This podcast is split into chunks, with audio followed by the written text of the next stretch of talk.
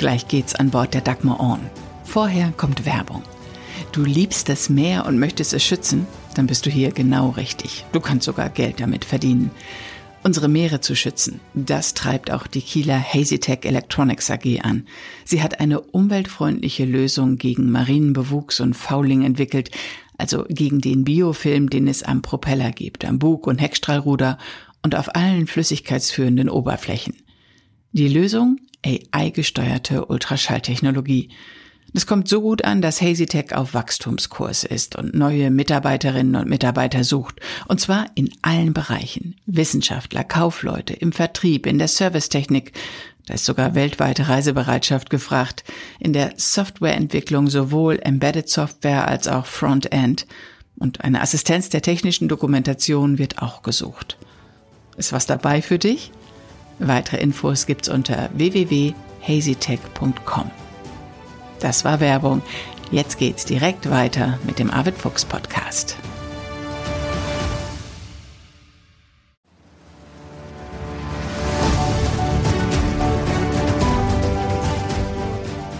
Expedition Ocean Change mit Arvid Fuchs.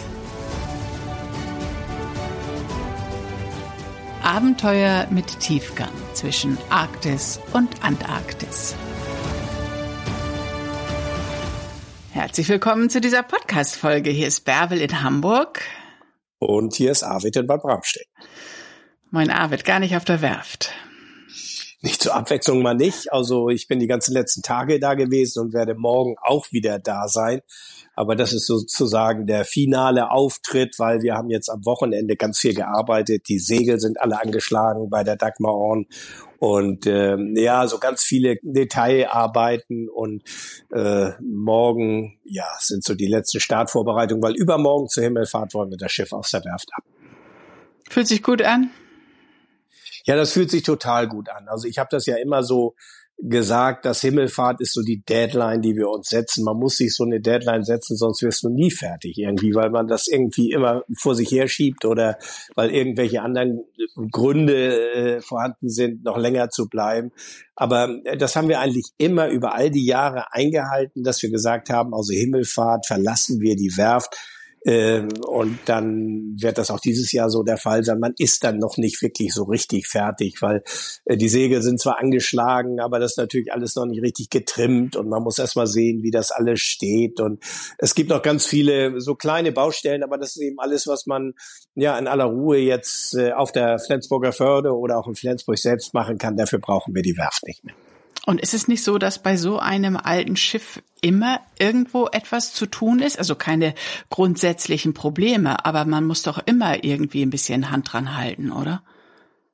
Ja, das ist äh, zumindest sehr empfehlenswert, dass man also ein Schiff ständig äh, irgendwie wartet, dass man in jede Ecke und Kante reinguckt.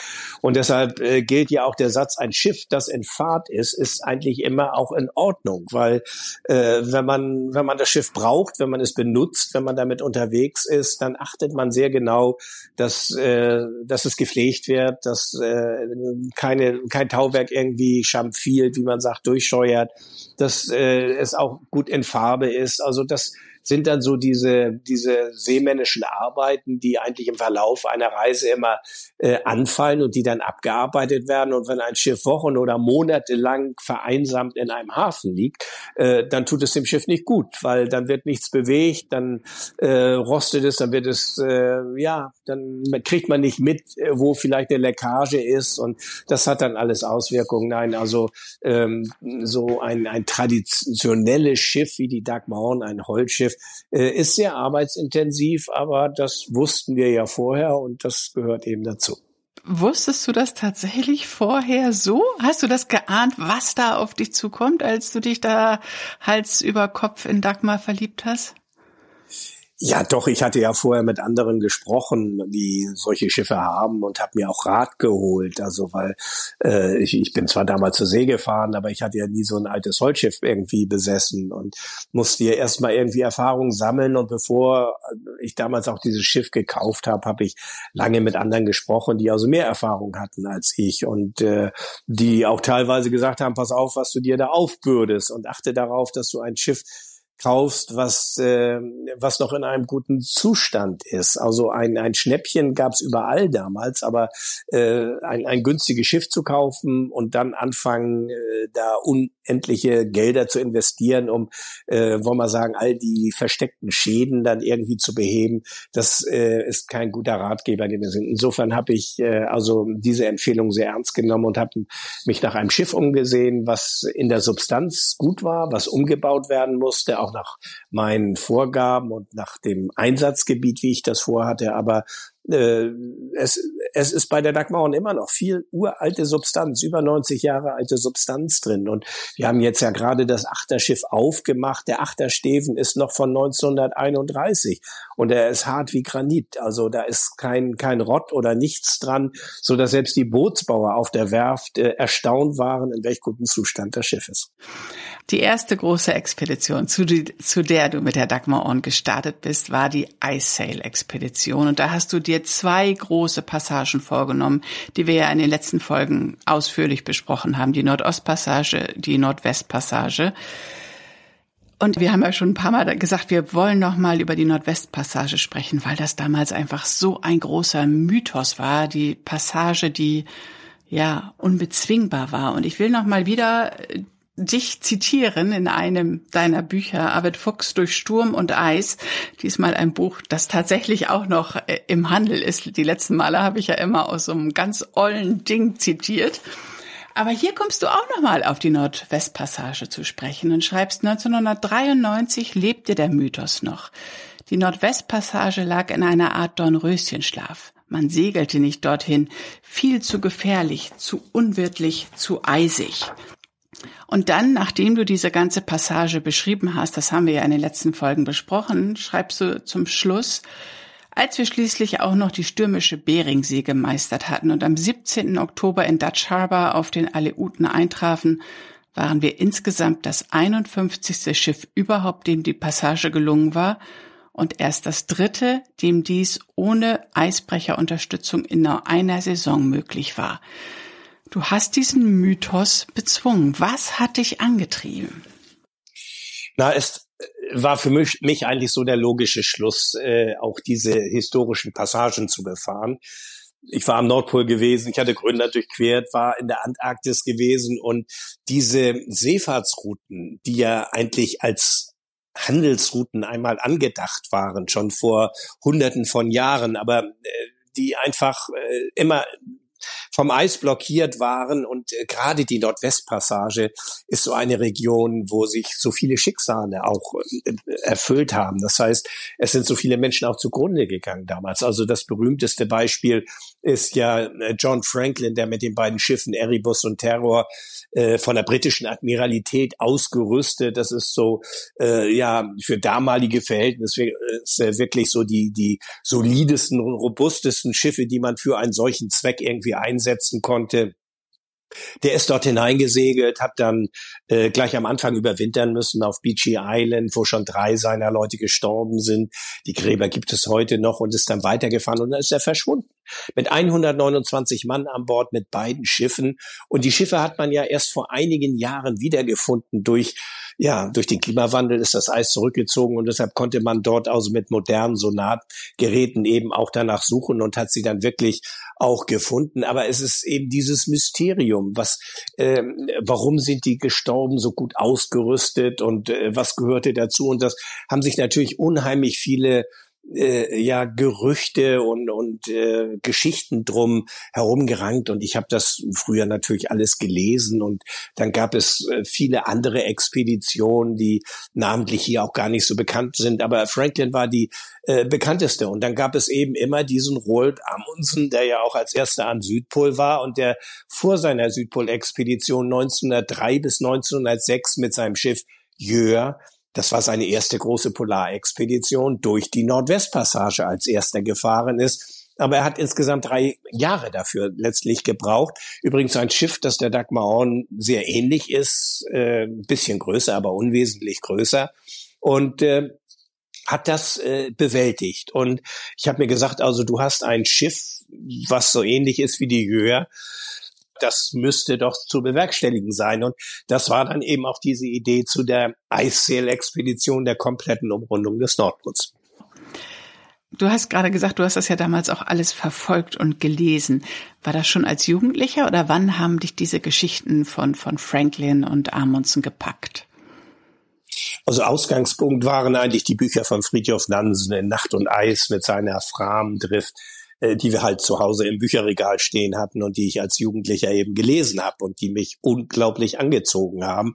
Und daraus, das generierte natürlich ein Interesse, auch weiter in die Polarliteratur einzusteigen. Und äh, so bekam ich dann irgendwie, ja, nicht, nicht, nicht ganze Bücher, aber es gab dann ja auch so, ich sag mal, in der, in der Jugendliteratur dann immer irgendwie mal so Zusammenfassungen von Reiseberichten und Expeditionsberichten. Und äh, so bin ich mehr und mehr eben auch auf die Franklin-Expedition und äh, auf Amundsen, der mich immer faszinierte, auch gestoßen und habe mich da so nach und nach eingearbeitet. Und es war wirklich so, dass die Nordwestpassage eigentlich bekannter war als das Pendant, die Nordostpassage. Also äh, da gibt es zwar auch eine sehr lebendige Geschichte, auch mit vielen Tragödien, die sich da abgespielt haben, aber insgesamt ging die Entdeckung der Nordostpassage etwas geschmeidiger als äh, die Entdeckung der Nordwestpassage. Gut, und als du dann die Dagmar Orn gekauft hattest, war dir klar, dass du diese Passage schnell in Angriff nehmen wolltest. Dann hat sie aber ja genau das im Grunde eingelöst, was zu erwarten war. Du kamst in Eispressungen, du kamst in schwere Stürme, haben wir alles besprochen. Aber das wenn man jetzt überlegt, das waren Eispressungen in der Nordwestpassage. Also wie ging es dir denn dann mit dem Wissen, wer schon alles an dieser Passage gescheitert ist? Ist das dann nochmal ein anderes Gefühl? Ich weiß nicht, man zieht, glaube ich, nicht so die Parallelen zu den historischen Expeditionen, weil das natürlich schon ein etwas anderer Zeitablauf ist. Also wir hatten ja immerhin Kommunikation, wenn auch nicht über Satellit, aber doch über, über Kurzwellen, Funk, so dass wir mit der Außenwelt irgendwie in Verbindung standen. Man wusste, wo wir waren und ich hatte jetzt nicht äh, unmittelbar Sorge um unser, unser Überleben, um es einmal so äh, zu bezeichnen. Äh, wir hätten uns irgendwie mit unserer Ausrüstung auf eine Insel irgendwo wahrscheinlich zurückziehen können und hätten irgendwie dort äh, abwarten können. Aber das, das war ja nicht das, wozu wir aufgebrochen waren. Das heißt, wir wollten ja auch keine externe Hilfe äh, annehmen, sondern wir wollten es in eigener Leistung durchführen. Und das war ja so der Anspruch, den wir an uns selbst gestellt hatten. Und dafür hatten wir das Schiff ausgestattet und dafür hatten wir uns entsprechend alle als Mannschaft auch vorbereitet. Und insofern war da natürlich auch dieser sportliche Ehrgeiz, mit diesem Schiff dort unsupported quasi ohne äh, irgendwelche Hilfe von draußen durchzukommen, wohl wissen, äh, dass das ein, ein extrem schwieriges Unterfangen sein würde. Und äh, dass es nur wenigen Schiffen überhaupt gelungen war, auch insbesondere in einer Saison dort durchzufahren. Also wir wussten, äh, auf was wir uns darauf eingelassen hatten. Äh, trotzdem hält die Passage natürlich immer wieder Überraschungen bereit und äh, ist natürlich auch sehr lang. Also ich glaube, das ist das, was uns am meisten äh, zu schaffen gemacht hat. Auch die Länge dieser Passage, obwohl man natürlich weiß, das sind rund 3000 Meilen irgendwie, die man da fahren muss. Aber das ist so eine abstrakte Kennziffer, weil innerhalb dieser äh, ja Distanzangabe verbergen sich natürlich ganz viele äh, ja kleine Tücken und Hürden, die man alle irgendwie meistern muss. Und insofern äh, ist das schon eine echte Herausforderung gewesen. Und man lebt natürlich äh, nicht unbedingt in der Geschichte, aber wenn man dann vor den Gräbern auf Beachy Island steht, wo äh, die ersten drei Leute, die ersten drei Matrosen von Franklin äh, begraben liegen, dann äh, holt einen die Geschichte irgendwie auch wieder ein. Und dann fühlt man sich irgendwie seinen Vorgängern dann, auch wenn das so lange vor einem gewesen ist, irgendwie wieder sehr nah. Wir haben an anderen Stellen haben wir auch äh, nicht nur Gräber, sondern wir haben auch ähm, äh, Schädel gefunden, von denen wir gar nicht wissen, von dem oh. äh, die stammten. Aber äh, das sind eben halt so Relikte, die irgendwie einen dann immer wieder einholen und die irgendwie ganz eng mit dieser dramatischen Geschichte der Nordwestpassage verbunden sind. Wo habt ihr die gefunden? Wie war die Situation? Wir haben sie auf einer Insel gefunden, wo wir eigentlich abgewartet hatten auf eine Verbesserung der Eislage und man vertreibt sich dann die Zeit und geht ein bisschen wandern und da lag plötzlich ein, ein Schädel und äh, ein sehr alter Schädel auch. Das äh, konnte man natürlich erkennen, auch an, an, an weil, weil da schon Moos drauf gewachsen war und äh, dergleichen. Und wir haben auf einer anderen Insel, Todd Island nennt sich das, äh, auch Gräber gefunden, die auch von der Franklin-Expedition stammen mussten, weil nachdem die Schiffe untergegangen waren, sind die ja weiter gewandert, haben sich aufgeteilt. Bis heute ist das Mysterium noch nicht gänzlich gelöst. Man weiß zwar jetzt, die, wo die Wracks liegen, aber man hat das Grab von Franklin beispielsweise bis zum heutigen Tag nicht gefunden. Wahnsinn. Unheimlich, oder? Ja, es ist unheimlich. Es wird natürlich dann noch unheimlicher, wenn das Wetter schlecht wird und das Eis irgendwie in Bewegung kommt und man plötzlich merkt, was man eigentlich für ein kleines Rädchen im gesamten Getriebe dort ist. Und äh, das äh, äh, ja führt einen irgendwie auch immer so äh, ja bisschen die eigene Zerbrechlichkeit vor Augen, weil man das da einfach mit äh, Naturgewalten zu tun hat, die man hier nicht kennt. Das Eis und äh, auch die Kälte, die damit einspielt und dann eben auch diese Einsamkeit. Man äh, hat ja außer den paar Siedlungen, die es dort verstreut mal gibt, hat man ja überhaupt keinen Kontakt weiter. Es gibt keine Menschen, die dort weiter leben und äh, man ist dort schon sehr, sehr einsam. Resolute Bay, ist das die letzte Siedlung oder kommen da noch weitere Siedlungen im Laufe der, der Passage und habt ihr überhaupt Kontakt dann gehabt zu Einheimischen? Resolute Bay ist ja so eigentlich äh, ja so der, der, der Startpunkt, kann man fast sagen, obwohl das kein geschützter Hafen ist und es dort auch im Leicester Sound viel Eis gibt. Aber äh, dort kann man anreisen. Das ist so ein, so ein Hub, wo äh, Versorgungsflüge hinkommen und wo kleinere Siedlungen von aus äh, verseucht werden. Ähm, äh, kein schöner Ort, aber aber irgendwie ein, ein, ein Anlaufpunkt, wo man hinkommt. Und äh, von dort aus geht es dann weiter. Dann ist die nächste Siedlung, die wir erreicht haben, wo wir aber dran vorbeigefahren sind das erste Mal, weil wir in Zeitdruck waren. Joe Haven, also Jöa Haven, eigentlich ja. genau genannt. Das ist da eine geschützte Bucht, wo Amundsen damals mit seiner Jöa den ersten Winter verbracht hat und mit den Netsilik Inuit äh, damals den Winter verbracht hat.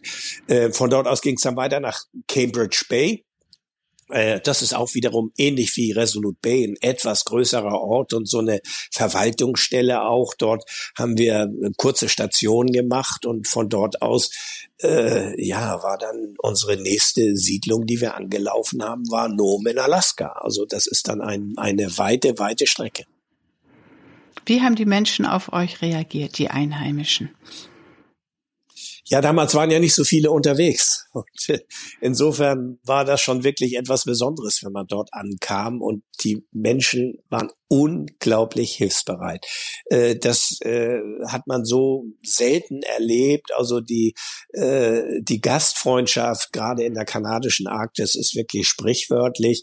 Man hilft sich dort und gerade wenn man dort mit so einem Schiff ankam, dann wurde man eingeladen zum Essen, zum Duschen, zum Wäschewaschen und ob wir irgendwelche Güter, Versorgungsgüter brauchten.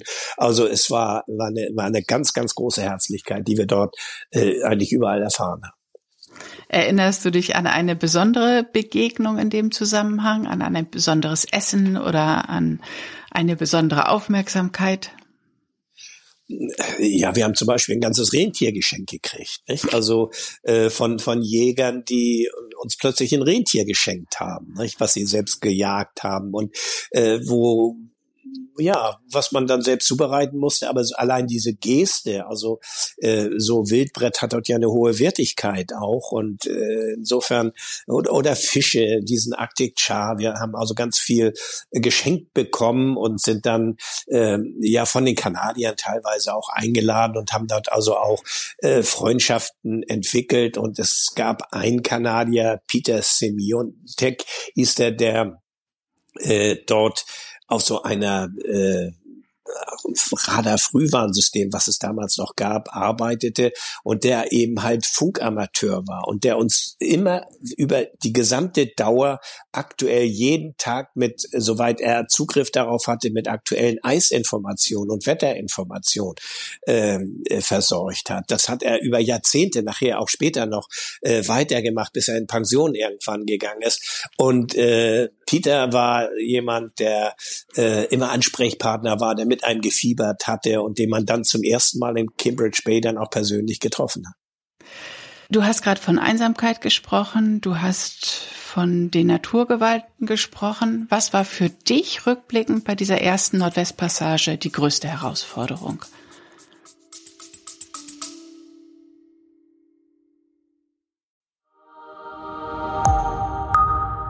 Es folgt Werbung. Zwölf deutsche Forschungsschiffe gibt es. Acht davon werden von einer Reederei bei uns aus dem Norden beredert, von der Reederei Brise aus Leer aus Friesland. Brise Research stellt die Crew an Bord der Forschungsschiffe, das sind gut 250 Seeleute, und kümmert sich weltweit um die ganze Logistik, die erforderlich ist, damit die Crews und auch die vielen Wissenschaftlerinnen und Wissenschaftler, wo auch immer sie sind, tiptop versorgt sind. Super spannend, was die Reederei Brise macht. Meeresforschung ist gerade wichtig wie nie. Ein Arbeitsplatz auf einem Forschungsschiff ist eine sichere Sache. Die Reederei Brise sucht gerade Mitarbeiterinnen und Mitarbeiter an Bord.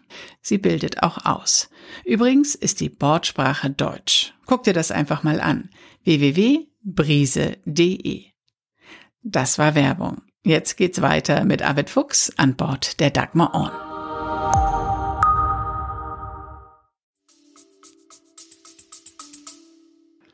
Die größte Herausforderung war sicherlich der Umgang mit dem Eis. Also wir hatten ja Erfahrung in Sibirien auch gesammelt und waren dort ja auch wirklich in, in, in schwierigen Situationen gewesen. Aber solche Eispressungen, wie wir sie damals 93 das erste Mal in der Passage erlebten, das war für uns eben auch ein Novum. Und äh, wir hatten damals äh, ja auch Defekte in der Ruderanlage, wie die wir selbst mit äh, den bordeigenen Mitteln irgendwie reparieren mussten. Also ähm, dieses Funktionieren müssen, das war irgendwie eine, eine gute Erfahrung und eigentlich alles andere zurückstellen. Also nicht lamentieren oder äh, debattieren oder, oder äh, sagen, auch wie, wie schlimm ist das eigentlich alles, sondern man funktioniert. Und das war für mich irgendwie so eine äh, ganz wesentliche Erkenntnis, dass man, dass man sagt, wir haben ein Problem, wir müssen dieses Problem lösen, egal was da komme. Von außen ist da jetzt nichts irgendwie zu erwarten und irgendjemand anders wird das Problem nicht lösen.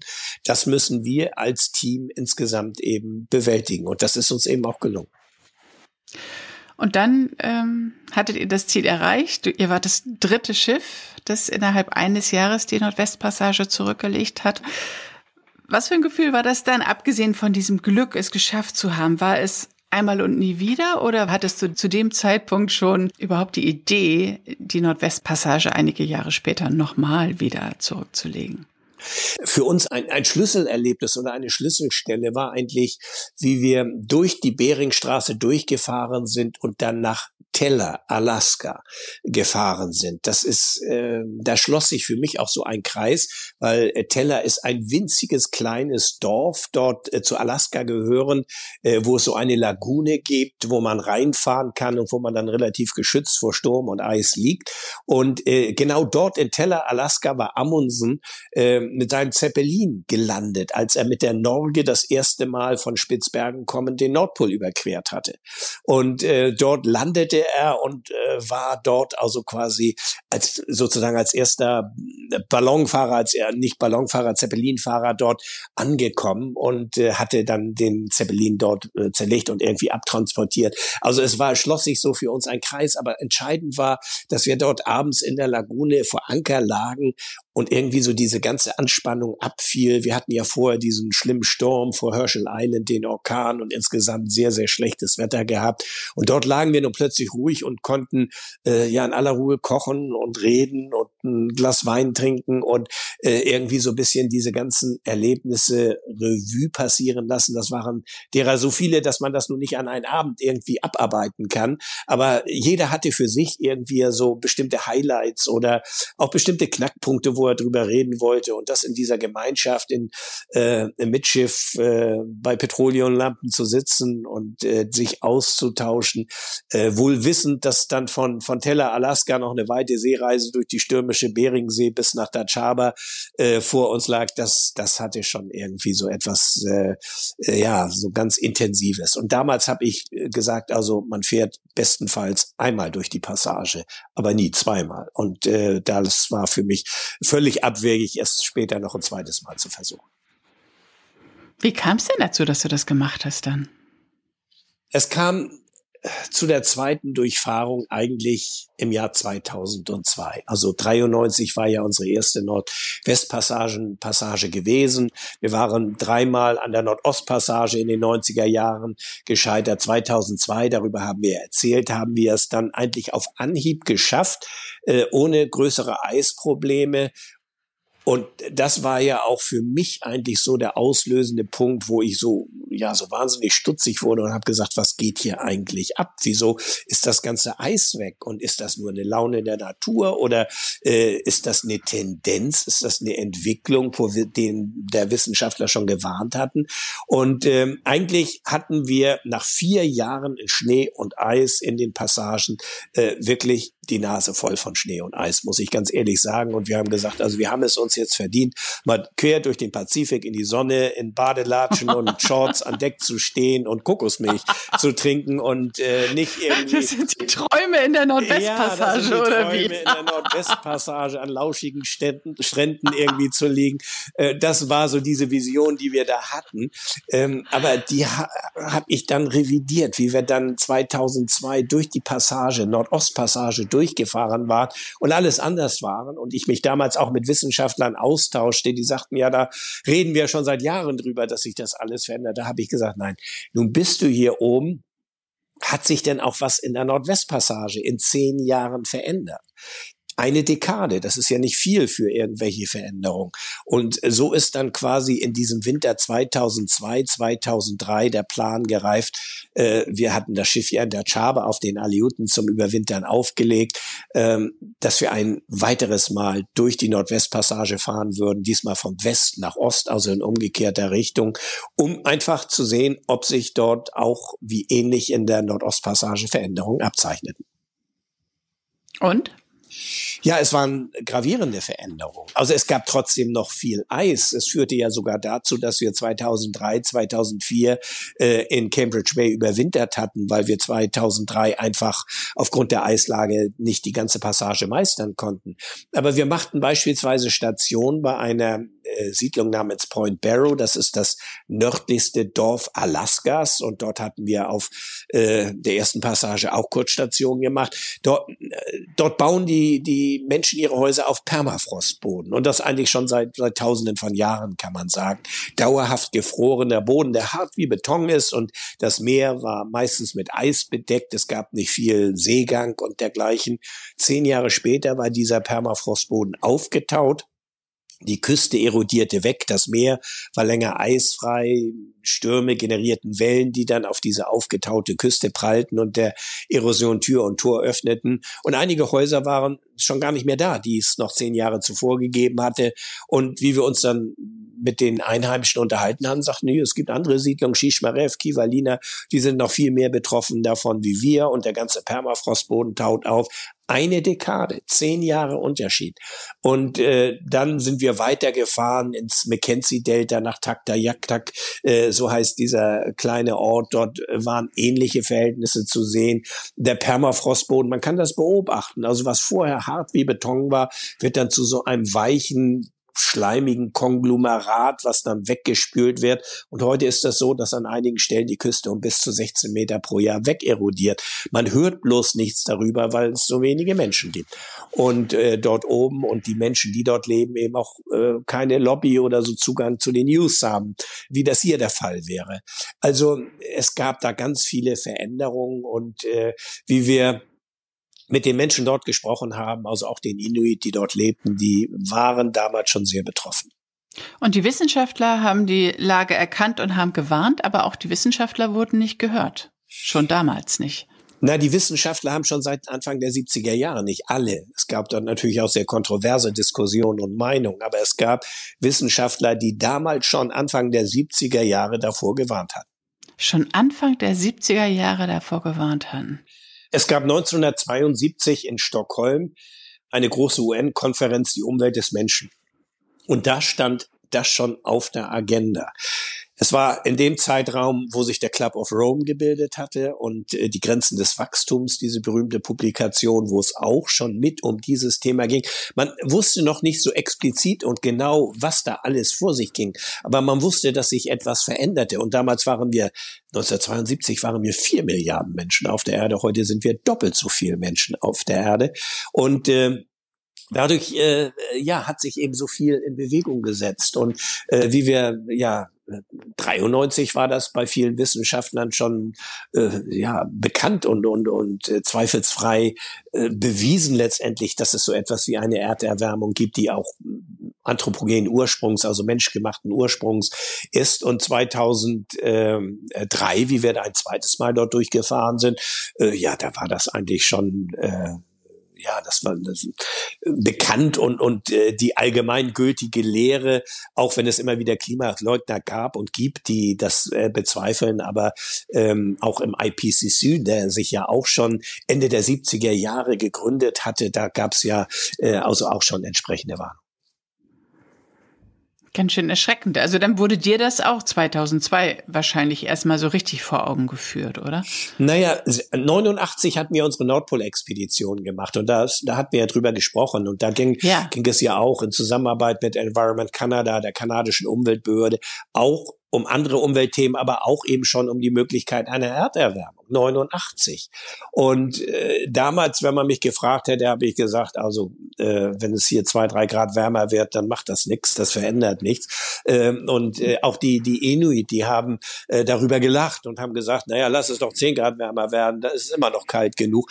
Ähm, heute lachte, oder dann lachte irgendwann keiner mehr darüber, sondern man hat den Ernst der Lage begriffen, was ein paar Grad Temperaturunterschied mit der Natur dort schon macht. Und äh, insofern ähm, war das für mich damals diese Nord äh, Ostpassage 2002 war für mich eigentlich so ein auslösendes äh, Moment, wo ich gesagt habe, also du du musst äh, da auch tiefer einsteigen und du kannst auch nicht einfach nur nach Hause kommen und spannende Geschichten und, und schöne Filme und Fotos und Vorträge zeigen, sondern äh, du bist auch in der Pflicht des Zeitzeugen, ähm, sozusagen den Finger in die Wunde zu legen. Und du bist äh, privilegiert, dass du Zugang zu all diesen Regionen hast. So habe ich das für mich jedenfalls interpretiert. Äh, und äh, du musst darüber reden, du musst darüber erzählen. Und äh, darauf basierte letztendlich auch mein Engagement für diese Themen.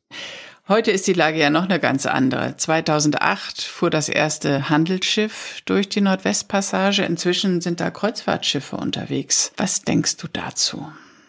Es gab 1900, ich glaube 77 war das sogar schon mal ein Versuch äh, einer großen Mineralölgesellschaft, ich weiß nicht mehr, was das war, ein Supertanker, die Manhattan dort mit Hilfe von vier oder fünf Eisbrechern durchzubringen. Äh, das war bevor diese Pipeline von der Prudhoe Bay nach Süden in Alaska gebaut worden war. Dieser Versuch scheiterte trotz dieser massiven Eisbrecherunterstützung und dann zog sich unverrichteter Dinge zurück. Das war Ende der 70er Jahre, glaube ich, oder, oder Anfang der 70er, ich weiß es nicht mehr genau.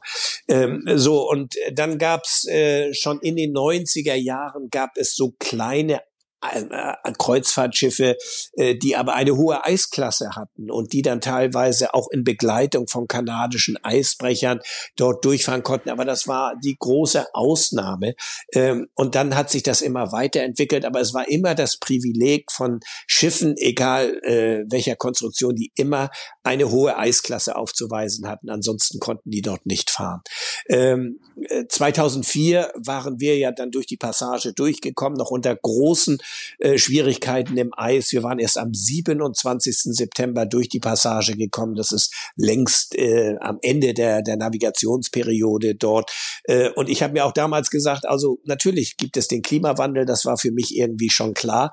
Ähm, äh, aber es wird noch lange dauern, bevor die Passage offen ist. Es dauerte, glaube ich, drei Jahre und es fuhr ein Schiff wie die Crystal Serenity, ein Passagierschiff von 250 Metern Länge äh, mit 1500 Passagieren und ich glaube 800 äh, Crewmitgliedern an Bord ohne Eisklasse durch diese Passage. Und ich habe damals wirklich ein bemerkenswertes Interview von dem Kapitän gesehen im Fernsehen, der auch ganz freimütig einräumte, dass sein Schiff überhaupt nicht mit Eis in Kontakt kommen dürfe. Und das in der Passage. Und äh, drei Jahre zuvor oder vier Jahre zuvor, wann immer das gewesen ist, hätte ich mir das beim besten Willen nicht vorstellen können. Und das ist eben das Erschütternde dabei, wie schnell diese Veränderungen sich vollziehen. Und natürlich ist das nicht immer so ein linearer Prozess, wo man sagt, es wird von Jahr zu Jahr weniger Eis. Die natürlichen Mechanismen sind ja nicht außer Kraft gesetzt. Es gibt natürlich immer mal ein Jahr, wo es, ein Sommer, wo es mehr Eis übrig bleibt als im vorausgegangenen Sommer. Aber die Tendenz, die ist ungebrochen. Also tendenziell gibt es immer weniger Eis. Zieht es dich dann auch wieder in die Nordwestpassage zurück? Nein, ich muss ganz ehrlich sagen, äh, da zieht es mich nicht hin zurück. Vielleicht in der Peripherie. Es gibt da ja ganz viele andere Regionen, äh, die Hudson's Bay oder es gibt da ja so so so ein Inselarchipel auch. Also äh, zweimal durch die Passage hindurchfahren, das reicht wirklich. Also ich, ich kenne jemanden, Freund von mir, der David Kauper, der wirklich mittlerweile alle Passagen, die irgendwie schiffbar sind, bewältigt hat. Ähm, aber diesen Ehrgeiz habe ich nicht. Also das zweite Mal ist auch nicht äh, passiert, um, um zu sagen, ich habe sie nun in beiden Richtungen äh, befahren, sondern es war aufgrund der Gründe, die ich ja eben ausgeführt habe, äh, gewesen. Und ein drittes Mal wäre jetzt wirklich kein Grund für mich, da nochmal hinzufahren. Aber ich könnte mir vorstellen, an der Küste, das ist so spannend dort oben. Und wir waren ja auch oben, Ellesmere Island und in anderen Regionen, auf anderen Expeditionen. Es ist ein riesiges Areal und da gibt es so wahnsinnig viel zu entdecken. Nicht in diesem Sommer, sondern vielleicht im nächsten Sommer, Arbeit. Jetzt steht ja erstmal der Norden Europas auf dem Plan, ne? Ja, also in diesem Jahr werden wir hier in Nordeuropa unterwegs sein. Es wird Richtung äh, Schottland, Hebriden gehen. Wir sind da immer noch am Ausarbeiten, was wir dort machen. Es ist ein unglaublich spannendes Fahrtgebiet, auch wenn es so scheint, als wenn es äh, dicht bei wäre. Aber so dicht bei ist es dann doch wieder nicht und vor allen Dingen ein sehr, sehr anspruchsvolles Seegebiet.